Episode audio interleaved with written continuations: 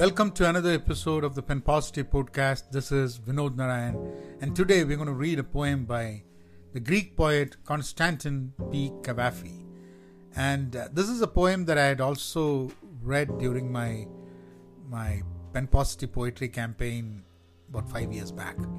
So Konstantin Peter Cavafy, he was born April 29th, and uh, in 1863 and he died on april 29th 1933 april 29th or april 17th i don't know uh, I, I, think the, the the date of his birth uh, there's a there's a small confusion as per wikipedia.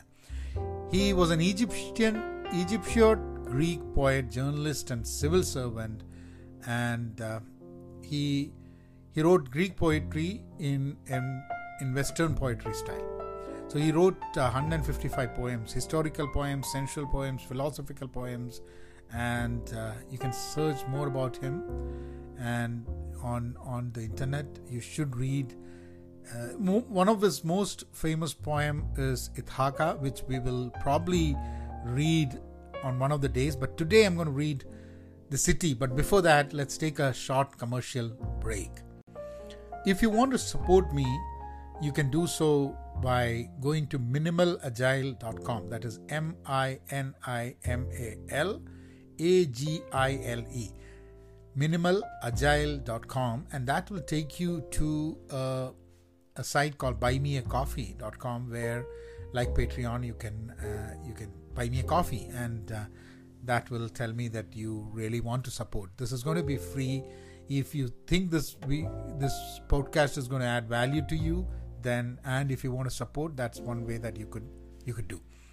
Let us get into the city. The city.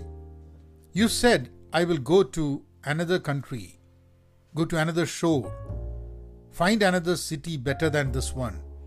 Whatever i try to do is fated to turn out wrong and my heart lies buried as though it was something dead. How long can i let my mind moulder in this place Wherever I turn, wherever I happen to look, I see the black ruins of my life here.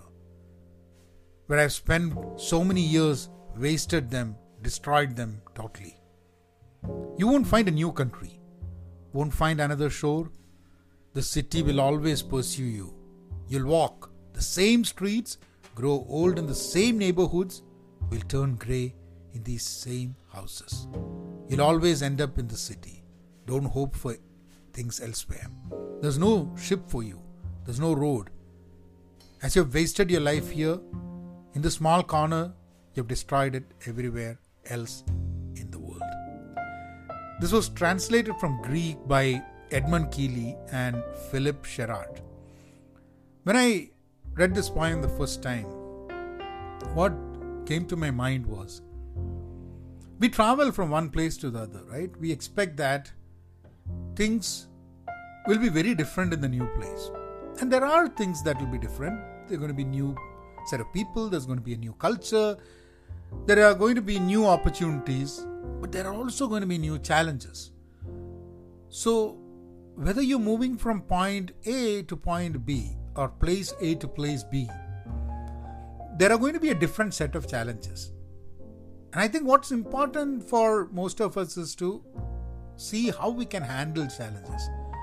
It's not ha- handling any specific type of challenge, it's handling challenge. If we are not happy in place A, how do we know that we're going to be happy in place B? How do we know that we will be happy in place C if we go there? I'm not saying that we shouldn't be traveling from place A to place B. I've done that. I've done that many, many times in my life. But but does that does that change the way you does that change the way we become happy? Maybe not. That's what the last part of that poem. As you've wasted your life here, in the small corner, you've destroyed it everywhere else in the world. if you have wasted your life in one corner of the world, you probably destroyed the chance of not destroyed your chances any other part of the world because you will go there and you will waste or you'll get wasted there as well. Is that right? Maybe for some people, you know, people feel that they've not been doing good in one place, they move to some place and they become very successful. But then what does success mean? Is that the barometer through which you say that you have not been wasted? Aren't there totally wasted successful people? What would you call a person who's very successful in his career, made a lot of money, and then he lost his peace of mind? He's not happy, he's sad.